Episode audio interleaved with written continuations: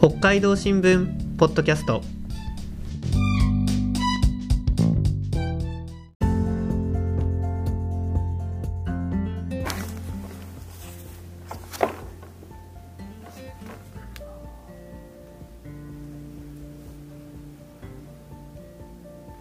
始まりました。北海道新聞ポッドキャスト。このポッドキャストでは記者が北海道新聞に掲載した記事についてこぼれ話や裏話を交えてお話ししていきます。えーこの放送は経済部の今井純と佐藤奈々子と本堂泉が担当します。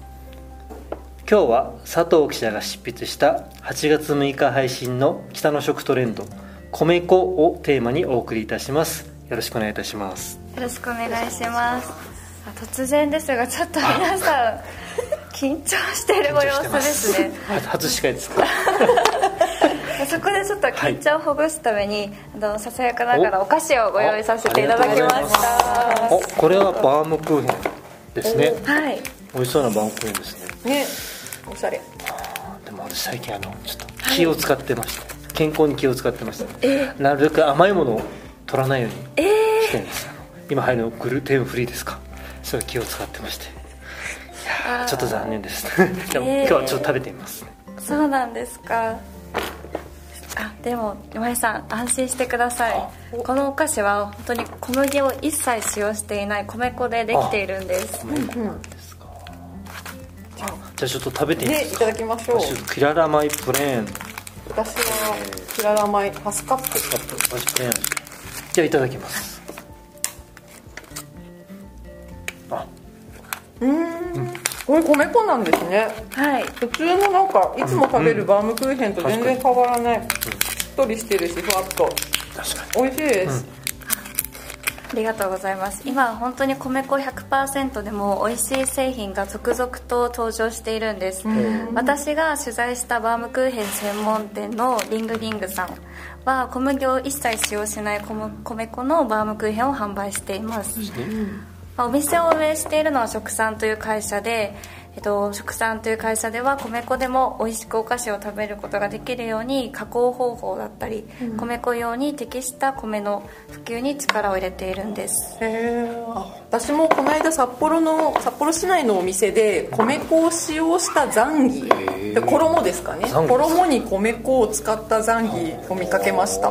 米粉製品のバリエーションが増えていてついつい買ってみたくなりましたね。そうなんですね。私もあのグルテンフリーに気を使っているんですがまあただねそれだけだと小麦粉でもう十分美味しいのにわざわざ米粉製品買おうとはあまり思わないそうですよねと思うんですがそうですね、確かに少しは値段もお高いかもしれないですね、でもやはり米粉っていうのは小麦にアレルギー体質がある人とかお腹にもやっぱり優しいということで、まあ、コロナ禍で健康志向の人が増えたこともあって小麦を使わないグルテンフリーがますます注目されました、まあさらに国際情勢を考慮すると米の生産が豊富な日本にとって今米粉ってすごく欠かせない存在になっているんです。ああロシアのウクライナ侵攻ですよね。ウクライナって小麦がいっぱい取れるのでロシアに侵攻されていることであの小麦の価格がすごく高騰していますよね。もちろん小麦だけじゃなくあらゆるものの値段が高くなってて本当に大変ですけども、まあやっぱり国内で豊富に取れる資源お米とかのね資源その活用するのが大事だなっていうのはウクライナ侵攻で本当に感じさせられたところですね。はい本当に近藤さんおっしゃる通りで外部環境を受けず国内で自給自足できるお米を活用するために、まあ企業や国では米の消費を促したり米粉製品を広げたりと力を入れています、なんですね。ところで北海道ではあれですかね。米粉用米粉用米の普及や米粉製品って広がってるんですか？はい。徐々に広がっていてしかもこの今回召し上がったバームクーヘンにも使用している道内にはキララ397といったお米としてもそのまま食べても美味しいし、米粉にも適している品種もあるのは強みです、ところで道内でいち早く米粉の普及に力を入れた市はご存知ですか？美唄市ですね。すごい。米粉のパンを作ってる杉浦ベーカリーさんを聞いたことがあります。近藤さん本当に物知りですごい素敵です。まあ、道内3位の米どころ美唄市あ平成12年度では米粉の研究が進んでいった新潟を参考に米の付加価値を高めようと、まあ、米粉に注目して2000年から調査研究を始めました。2000年ですそんなに早くからなんですね。この23年前って言ったら佐藤さん生まれた年ですね。はいそうです。私は浪人生だったまあそれは置いといて。失礼しました。美唄市のように米粉の普及のために努力してきた歴史があって道内でも徐々に米粉の製品が広がってきているんですね。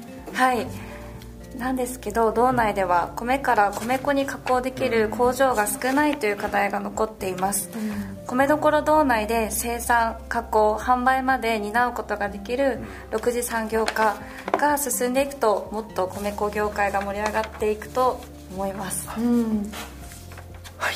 ありがとうございました。えー今回の北の食トレンド米粉の記事は8月6日に北海道新聞デジタルに掲載いたします北の食トレンドで検索していただくとアクセスできます。ぜひ会員登録して読んでくださいね。